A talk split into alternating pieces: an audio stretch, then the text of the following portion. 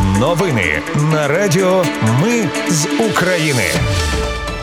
Вітаю, це Радіо Ми з України. Мене звуть Анастасія Вихор і Ви слухаєте головні новини ночі та ранку 2 серпня. Росіяни атакували Київщину, Одещину і Херсонщину. Є руйнування. МЗС Польщі викликало до себе українського посла.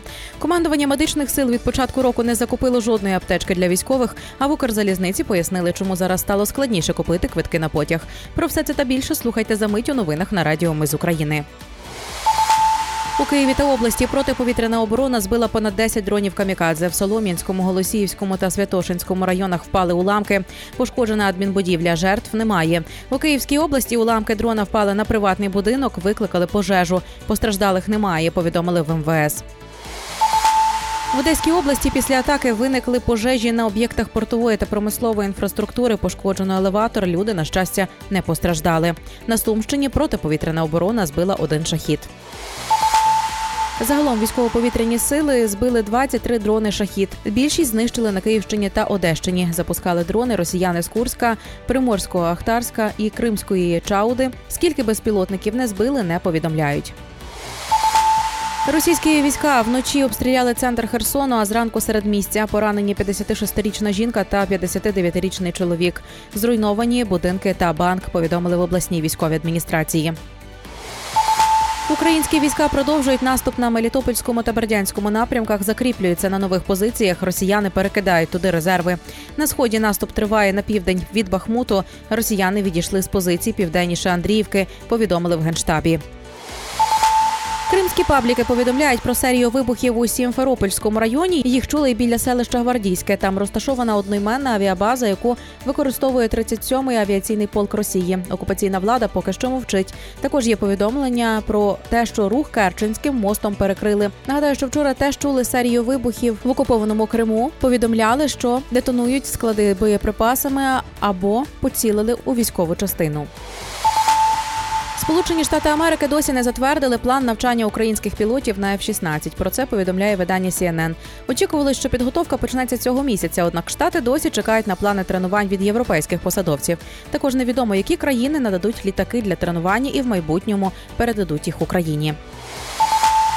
МЗС Польщі викликало до себе українського посла. Це сталося через аналогічний крок з боку України. Кілька днів тому державний секретар канцелярії президента Польщі, керівник бюро з міжнародної політики Марцін Пшидач, сказав, що Києву варто було почати цінувати ту роль, яку Польща відіграє для України в останні місяці і роки.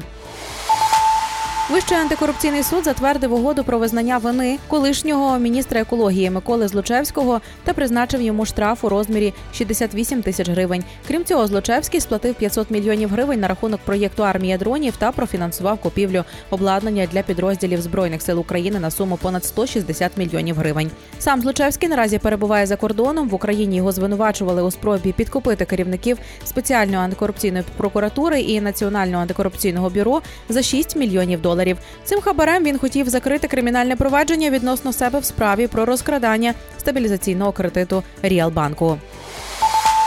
Командування медичних сил від початку року не закупило жодної аптечки для військових, бо отримує їх через міжнародну технічну допомогу і без перевірки видає військовим. Депутатка Соломія Бобровська пропонує проінспектувати командування медичних сил та його очільницю Тетяну Осташенко. За кілька днів до цього волонтери-інструктори звернулися до влади з вимогою невідкладно врегулювати ситуацію, яка склалась із неякісним забезпеченням особового складу та медиків сил оборони. На Одещині затримали військового бухгалтера, який привласнив понад 10 мільйонів гривень із зарплатного фонду морпіхів. Він вивів гроші через рахунки цивільних знайомих і розтратив їх на автівку преміум класу, гаджети і побутову техніку. Тепер йому загрожує до 8 років в'язниці. Від початку війни до 50 тисяч українців втратили одну або кілька кінцівок. Ці дані ґрунтуються на інформації від уряду та медустанов, хоча фактична цифра може бути вищою, оскільки процес протезування займає багато часу. На початку війни основними причинами ампутації були поранення, отримані під час артилерійських та ракетних обстрілів. Зараз же багато хто отримує травми, підриваючись на мінах, встановлених вздовж лінії фронту. Укрзалізниці пояснили, чому зараз стало складніше купувати квитки на потяг. Залізниця зараз задіяна для перевезення всіх і вся, зокрема у межах стратегічних і непублічних завдань. У пріоритеті броні квитків для військових, дипломатичних місій, групових замовлень для дітей з Херсонщини, Харківщини, Дніпропетровщини, яких везуть на оздоровлення. Однак головна проблема це перекупники, які за допомогою ботів розкуповують квитки в момент їхньої появи, тобто за 20 днів до відправлення потяга, а згодом продають на вокзалах і в мережі. А ще Укрзалізниця із продажу чаю в потязі зібрала майже 280 тисяч гривень на армію дронів. Цього вистачить для закупівлі 13 дронів Грім. Ну і на завершення про міжнародну підтримку. Нідерландець Боас Крахтвейк біжить із Амстердаму до Києва, аби зібрати кошти на автомобілі швидкої допомоги для України. Він за 50 днів планує подолати 2,5 тисячі кілометрів і вже в вересні прибути до української столиці. За 10 днів бігун зібрав вже 23 тисячі євро. Зараз він вже біжить територією Німеччини. Це були новини на радіо. Ми з України. Їх підготувала для вас я, Анастасія Вигор. Наші новини про те, що реально відбувається в Україні. Ми не робимо новини, зважаючи на чиїсь політичні або ж бізнес-інтереси. Тільки реальні факти. Якщо на вашу думку, те, що ми робимо важливо, підтримайте нас. Заходьте на сайт Ми з України.ком та тисніть кнопку Підтримати. Почуємось. Радіо Ми з України. Перемагаємо разом.